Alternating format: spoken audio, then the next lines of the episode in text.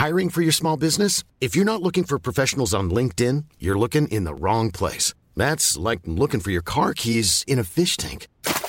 LinkedIn helps you hire professionals you can't find anywhere else, even those who aren't actively searching for a new job but might be open to the perfect role. In a given month, over 70% of LinkedIn users don't even visit other leading job sites. So start looking in the right place. With LinkedIn, you can hire professionals like a professional. Post your free job on linkedin.com slash people today. Small details are big surfaces. Tight corners are odd shapes. Flat, rounded, textured, or tall. Whatever your next project, there's a spray paint pattern that's just right. Because Rust-Oleum's new Custom Spray 5 in 1 gives you control with five different spray patterns. So you can tackle nooks, crannies, edges, and curves without worrying about drips, runs, uneven coverage, or anything else. Custom Spray 5 in 1. Only from Rust-Oleum. Planning for your next trip? Elevate your travel style with Quince. Quince has all the jet setting essentials you'll want for your next getaway, like European linen, premium luggage options, buttery soft Italian leather bags, and so much more. And is all priced at 50 to 80% less than similar brands. Plus, Quince only works with factories that use safe and ethical manufacturing practices. Pack your bags with high-quality essentials you'll be wearing for vacations to come with Quince. Go to quince.com slash pack for free shipping and 365-day returns. This is an apostrophe podcast production.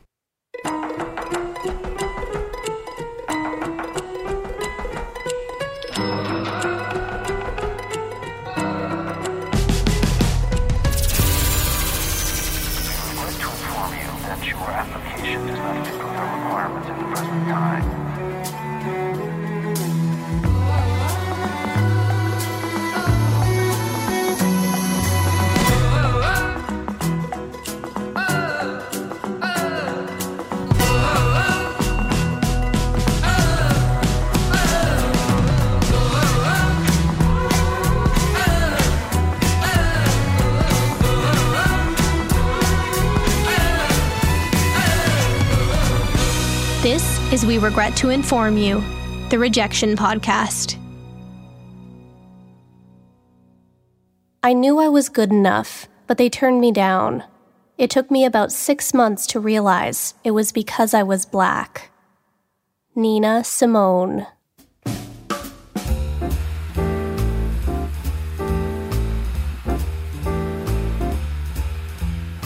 When Eunice Kathleen Waymon was six months old, her mother realized something almost unbelievable about her daughter. She could recognize musical notes on a paper. Her mother said, frankly, it was a little scary. At two and a half, she climbed up onto an organ bench and played God Be With You Till We Meet Again from start to finish. By three, Waymon was well versed in blues and gospel. And by five, she became the official pianist for the Tryon, North Carolina United Methodist Church. Waymon later said she didn't simply become interested in music, it was a gift from God. Church was the center spoke of the Waymon family wheel. Her father was a jack of all trades a barber, a dry cleaner, a handyman, and a preacher. Her mother was also a preacher who cleaned the home of a white family in town for some extra cash. Together, they had eight children, Eunice Waymon being number six. And one afternoon in 1940, the prodigy completed a performance with her church group at a local theater when two white women from the audience approached her. One was the woman whose house her mother cleaned, Mrs. Miller. The other was a local music teacher, Miss Mazzy. They'd decided before her performance was through that young Eunice Waymon was so talented she deserved private lessons. Mrs. Miller would do the paying, Miss Mazzy would do the teaching.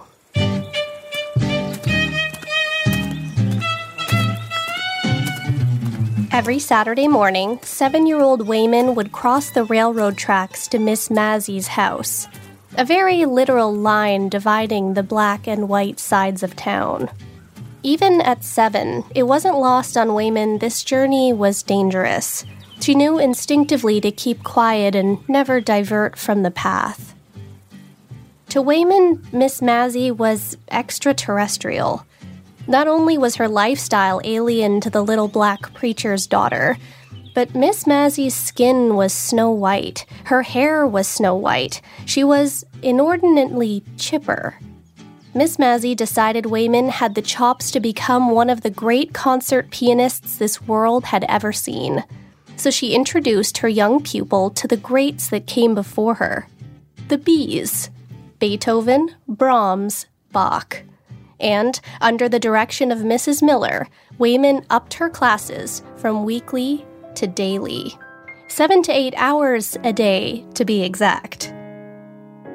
Bach, in particular, captured Waymon's imagination. Suddenly, Miss Mazzy's dreams for her felt attainable, like she could do anything, be anything. But as much as she looked forward to those lessons, Waymon was also kind of lonely. Beyond the piano bench, she didn't fit into Miss Mazzy's ivory world. And after a while, when she'd crossed the tracks back home, it was like she didn't fit in there anymore either.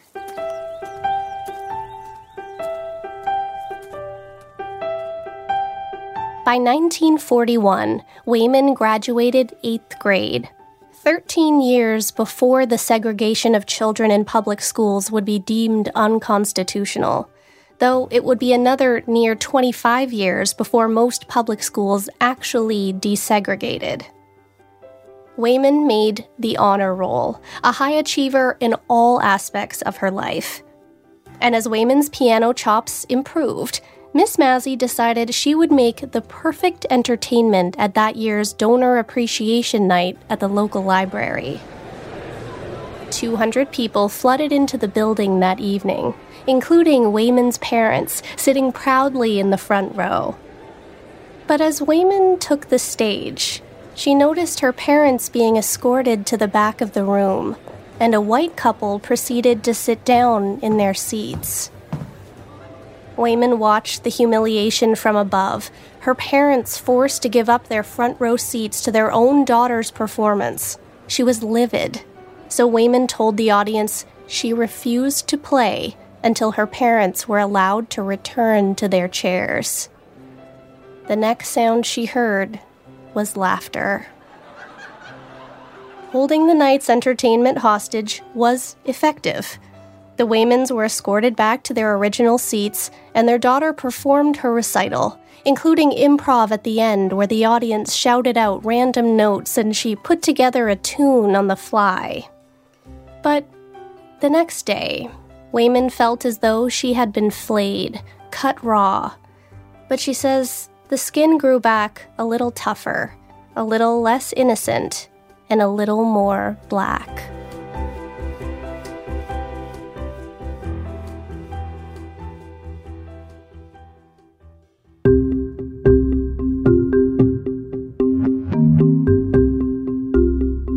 Waymon would continue her lessons under Miss Mazzy for the next five years. Five years in a white environment, pursuing a white endeavor, out in the open for people to jeer and disapprove. She said, You feel the shame, humiliation, and anger at being just another victim of prejudice. And at the same time, there's this nagging worry that maybe you're just no good. There was no part of her physical being that was white passing. She said she displayed all the characteristics Miss Mazzy's neighborhood had been taught to despise. She remembers being told her nose was too big, her lips were too full, her skin was too dark. But when she played, when she played, she was the cutest little thing, a delight to everyone, a prodigy and two white folks from Tryon, along with Miss Mazzy, even decided to get together to fund her tuition to a private high school. There, she could practice her craft and, hopefully, secure herself a spot at a performing arts college. So, at age 12, Waymon started at her first integrated school, Allen Private Boarding High School for Girls in Asheville, North Carolina. Thrust even deeper into an alabaster world, now there was no crossing the tracks back home to her sanctuary. She was surrounded. So the piano became her sanctuary. Waymon decided her life's purpose would be to become a pioneer in black classical piano. And in 1950, she graduated valedictorian and earned herself a scholarship to study one summer at Juilliard.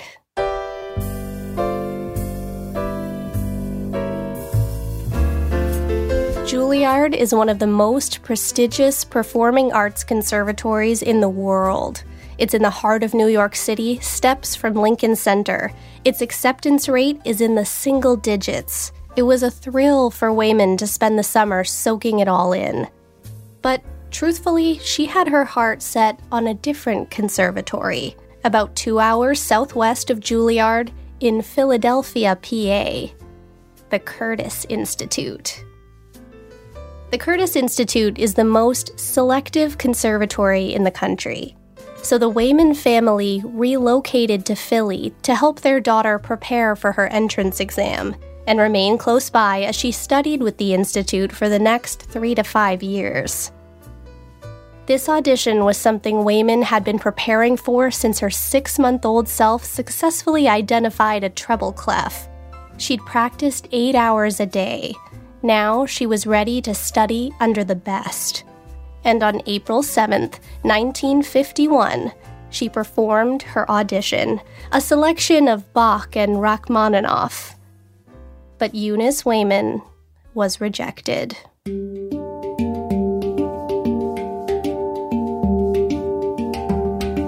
Seventy-two people auditioned for a spot in the school's exclusive and esteemed piano program three got in.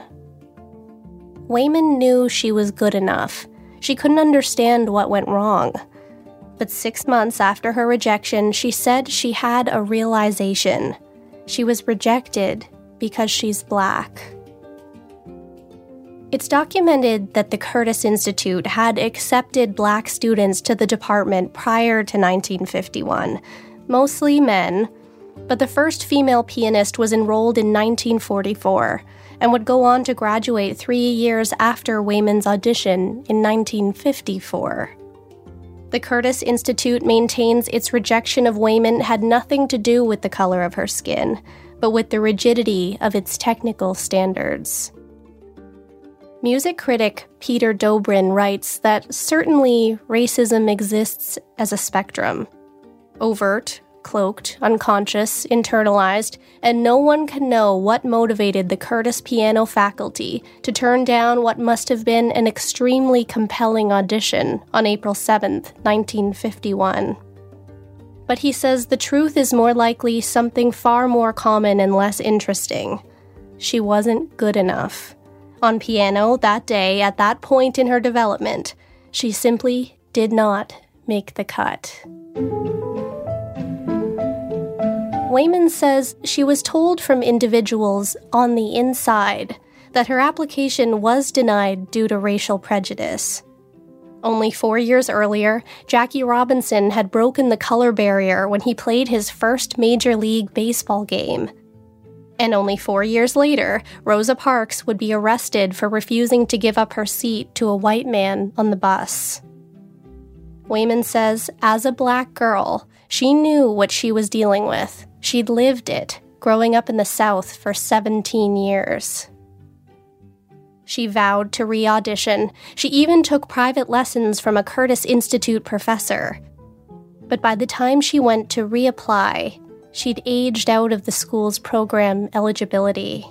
They didn't accept students over 21 years old. Waymon was devastated.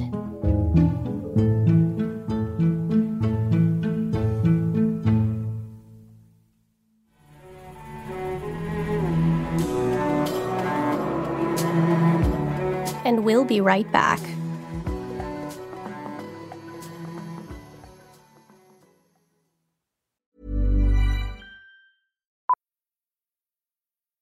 Millions of people have lost weight with personalized plans from Noom, like Evan, who can't stand salads and still lost 50 pounds.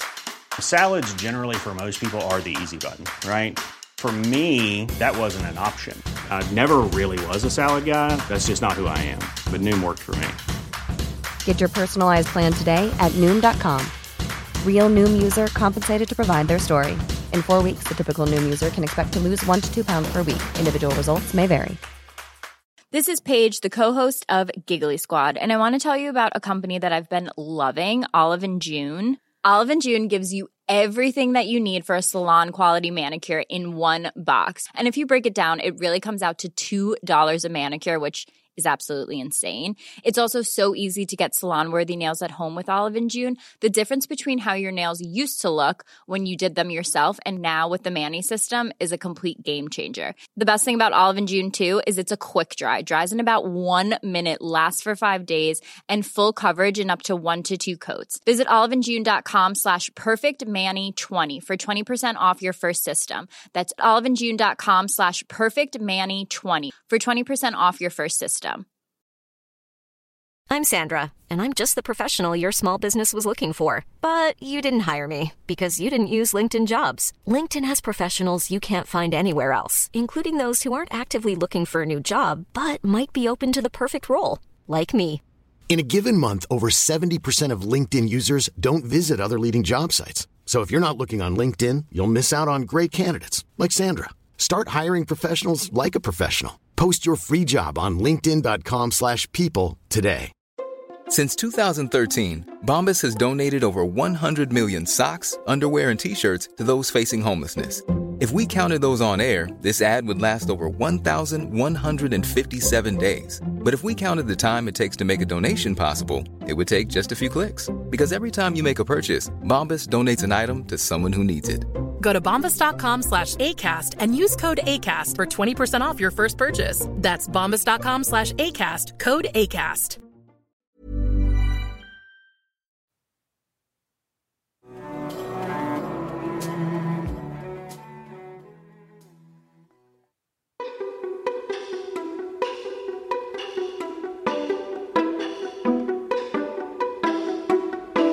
Waymon's entire family had uprooted their lives and moved to Philadelphia to bolster her unfulfilled dream. They were struggling to make ends meet, so Waymon needed to find a job. Stat. She started giving private piano lessons to the children of wealthy white families in the Philly area. And one day, one of her students told her they had landed a piano gig in Atlantic City that earned them $90 a week. $90 in 1951 was the equivalent of nearly $1,100 in today's money, and it was double what she was earning teaching that student how to play. So she decided to make the trip to America's Playground to see what she could swing. Waymon took a job playing piano at Atlantic City's Midtown Bar and Grill. She sat in the corner, tickled the ivories, and, quote, watched old guys huddle over their drinks and fall asleep. Which was fine, except she knew her preacher parents would never approve. There was no scenario in which they envisioned their talented, classically trained pianist daughter playing night after night in a seedy bar. She said in her mother's eyes it was akin to job hunting in the fiery depths of hell. Plus, she knew if the wealthy parents of her piano students learned of her godless gig, forget it. So she came up with a plan to adopt a stage name, a new persona no one would ever trace back to Eunice Waymon. She took a nickname an old boyfriend had given her, and she smashed it together with the first name of her favorite French actress. And voila! She'd call herself Nina Simone.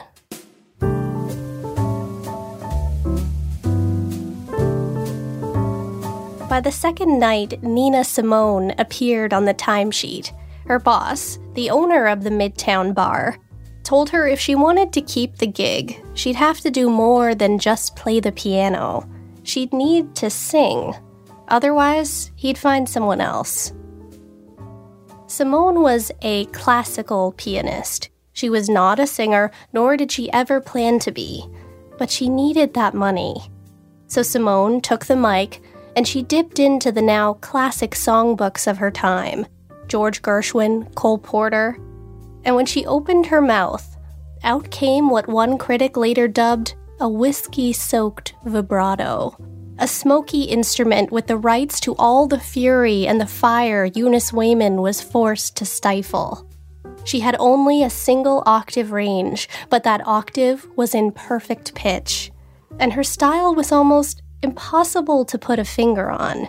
Somewhere between classical, jazz, blues, and, interestingly, From that night on, Nina Simone was not only born, but between the hours of midnight and 7 a.m., she became a local sensation.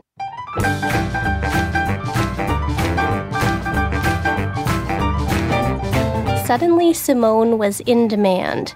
She performed her set at the Midtown Bar, a slot at the local diner and supper club. And with that, she landed herself an agent who hit the ground running. He inked her a contract to earn $100 a week performing for guests at the Rittenhouse Hotel. Then that number jumped to 175. Soon every booker up the eastern seaboard knew about Nina Simone. She was attracting clubgoers and diners alike. With that momentum and a demo in the form of a taped live performance, Simone sent her vocals to King Records, an Ohio based label that had recently launched the career of one James Brown. King Records had a jazz imprint called Bethlehem Records. Her demo included songs like a cover of I Love You Porgy from the 1935 Gershwin opera Porgy and Bess, it included the folk song Black is the Color of My True Love's Hair and Baubles, Bangles, and Beads. Bethlehem loved her unholy bar ballads. And in 1959, the 24 year old signed her first record contract and soon after released her first album called Little Girl Blue. And though Bethlehem didn't do all that much to promote the album, Little Girl Blue became an instant hit. I Love You Porgy reached the top 20. But as the album rolled out, Simone saw no money roll in. Turns out she had signed a bad record deal. Bethlehem retained the rights to her album outright, which meant the royalties went straight to the king's pocket. That year, she decided to walk away from Bethlehem and take her talents to the land of milk and honey, New York City.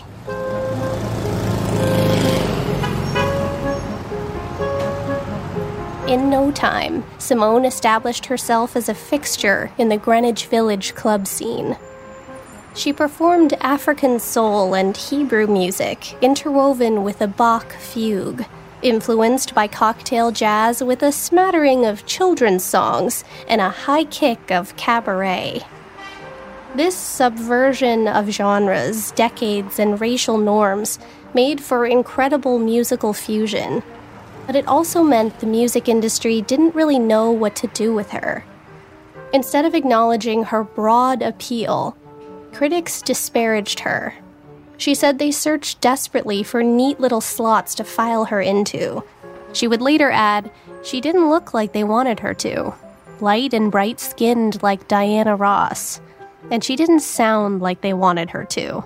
Traditionally feminine and glam like Diana Ross. One writer for the New York Age said, The reason the majority of white jazz critics are knocking Nina Simone's talents is because she projects an emotionalism their pet singers haven't learned how to copy just yet.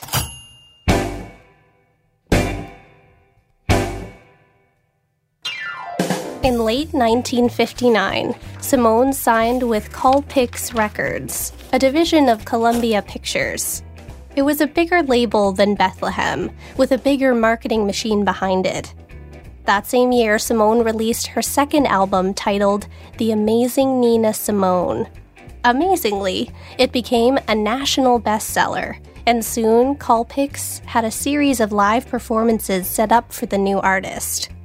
The list included the Apollo Theater, the Village Gate, the Los Angeles Jazz Festival, the Blue Note, the Playboy Penthouse, and Copacabana.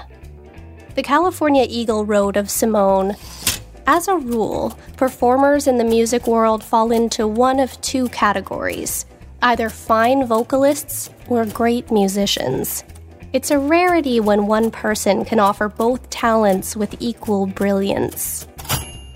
Then her name appeared on the marquee at Manhattan's Town Hall, and her label saw an opportunity. On September 12, 1959, the label recorded her live performance at the Historic Theater to capture her raw sound, the spontaneity of her artistry. And with that, she released her third album, Nina Simone, at Town Hall.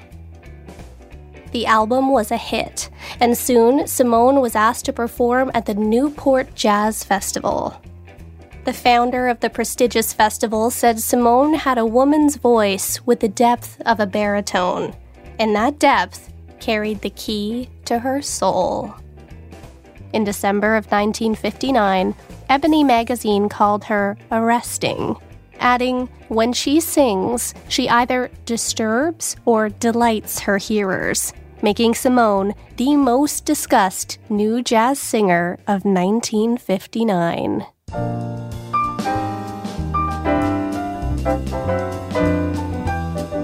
Colpix released a live album of Simone's Newport Jazz Festival performance called Nina Simone at Newport. Then, together with the label, she released three more albums over two years two studio, one live and her latest single, Trouble in Mind, charted. Then, over the following decade, Simone pivoted. She says she stopped singing love songs and started singing protest songs because protest songs were needed. In 1963, she wrote a song called Mississippi Goddamn in response to the death of activist Medgar Evers and the bombing of the 16th Street Baptist Church, where four young black girls were killed. Mississippi Goddamn sparked controversy. It used the Lord's name in vain, and the southern states, where Simone was born and raised, started boycotting her music, banning the song from popular radio stations nationwide. Records were arriving at her label's doorstep, smashed. Years prior, Simone said she considered political music reductive. How could one pour the lives of four young black girls senselessly murdered into a three and a half minute song? But Simone said this one just burst out of her. It only took an hour to write. Alabama's got me so upset. Tennessee's made me lose my rest. And everybody knows about Mississippi. Goddamn. Then later that same year, Simone decided she would perform her songs at the Mecca, Carnegie Hall. There was just one problem. None of the New York City promoters were willing to take on a performance by a controversial artist.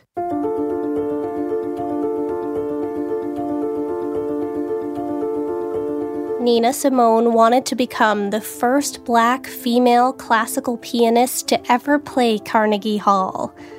But with only rejection from promoters, she was forced to make a decision to fund the performance herself. So she did. And on April 12, 1963, a cripplingly nervous Nina Simone stepped onto the very stage Tchaikovsky did at the Hall's opening night in 1891, and she performed Mississippi Goddamn to a mostly white audience, with her parents and Miss Mazzy in the crowd. Simone's performance was met with rave reviews from critics and catapulted her music to airwaves across the country. She released more protest songs, including To Be Young, Gifted, and Black, which became something of an anthem, and an original composition called Old Jim Crow. In 1965, Simone performed at the Selma to Montgomery Civil Rights March. And on April 7, 1968, she performed Mississippi Goddam three days after the murder of Martin Luther King Jr. She said she sang that day with so much anger inside of her that her voice broke, and it never returned to its original octave.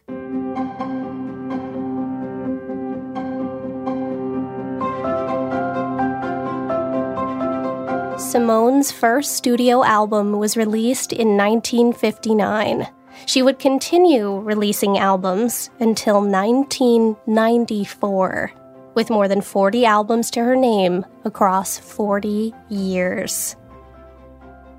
In the year 2000, Simone received a Lifetime Achievement Grammy Award.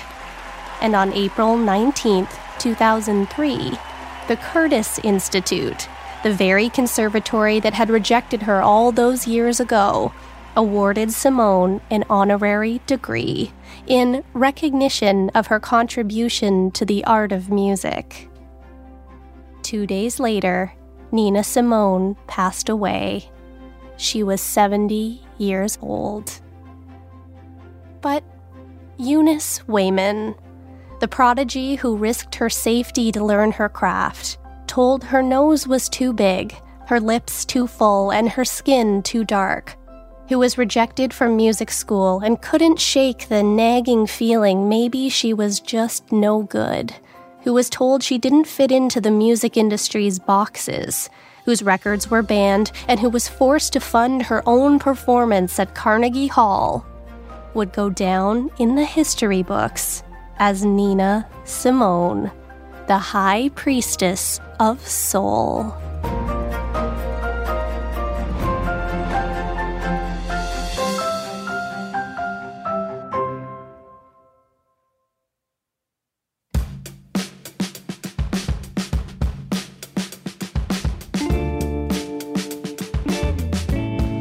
Sometimes when plans go wrong, it's because they would have turned out worse if they had gone right.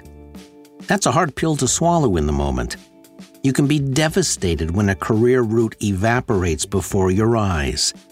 But often, when life hip checks you, it's sending you down a better path.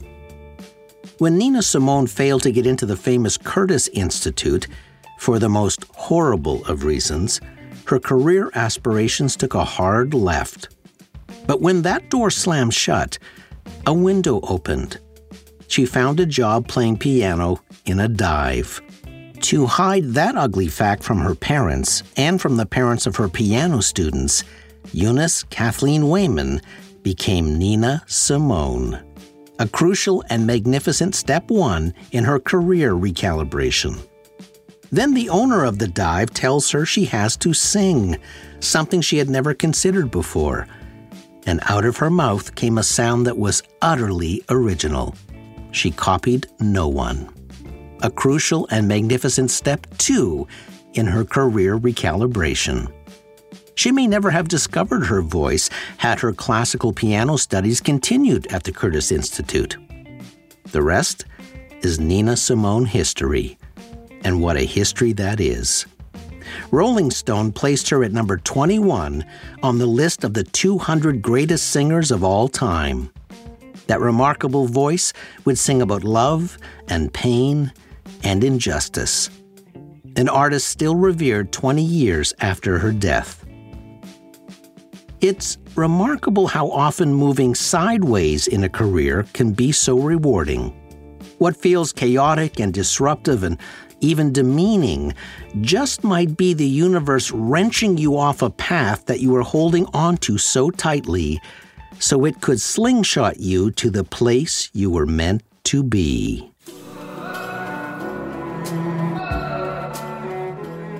No career is a straight line to success. For all of us, it's a bewildering series of setbacks, hurtful judgments, strange detours, and unsettling flight paths. But someday, you'll look back on those crossroads and know exactly why it had to be. Never, ever give up.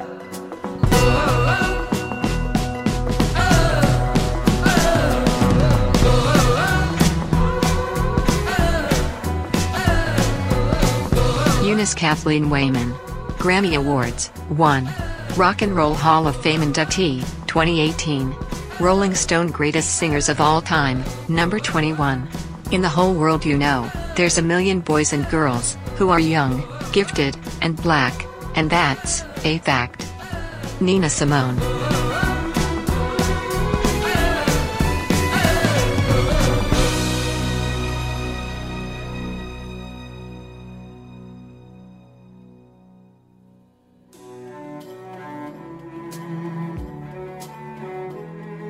The Rejection Podcast is an apostrophe podcast production and is recorded in our Airstream mobile recording studio.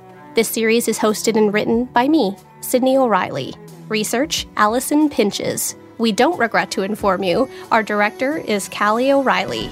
Engineer, Jeff Devine. Producer, Debbie O'Reilly. Our theme music is by Ian Lefevre and Ari Posner.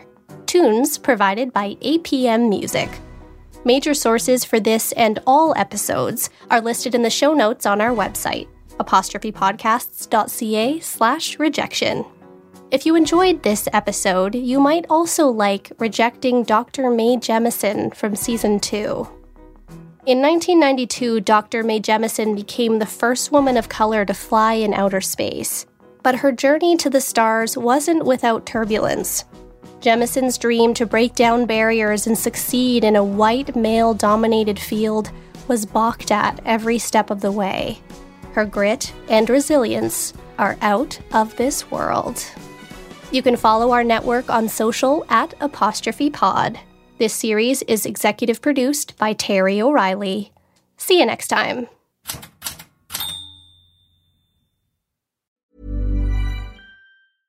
Hey, it's Paige DeSorbo from Giggly Squad. High quality fashion without the price tag. Say hello to Quince. I'm snagging high-end essentials like cozy cashmere sweaters, sleek leather jackets, fine jewelry, and so much more. With Quince being 50 to 80% less than similar brands. And they partner with factories that prioritize safe, ethical, and responsible manufacturing. I love that. Luxury quality within reach. Go to quince.com slash style to get free shipping and 365 day returns on your next order. Quince.com slash style. Even when we're on a budget, we still deserve nice things. Quince is a place to scoop up stunning high end goods for 50 to 80% less than similar brands. They have buttery soft cashmere sweaters starting at $50, luxurious Italian leather bags, and so much more.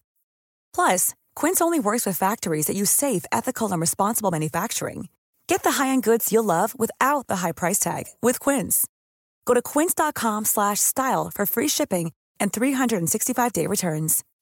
As humans, we're naturally driven by the search for better. But when it comes to hiring, the best way to search for a candidate isn't to search at all. Don't search, match with Indeed. When I was looking to hire someone, it was so slow and overwhelming. I wish I had used Indeed. If you need to hire, you need Indeed. Indeed is your matching and hiring platform with over 350 million global monthly visitors, according to Indeed data, and a matching engine that helps you find quality candidates fast. Ditch the busy work. Use Indeed for scheduling, screening, and messaging so you can connect with candidates faster. And Indeed doesn't just help you hire faster. 93% of employers agree Indeed delivers the highest quality matches compared to other job sites, according to a recent Indeed survey. And listeners of this show will get a $75 sponsored job credit to get your jobs more visibility at Indeed.com slash podcast. That's Indeed.com slash podcast. Terms and conditions apply.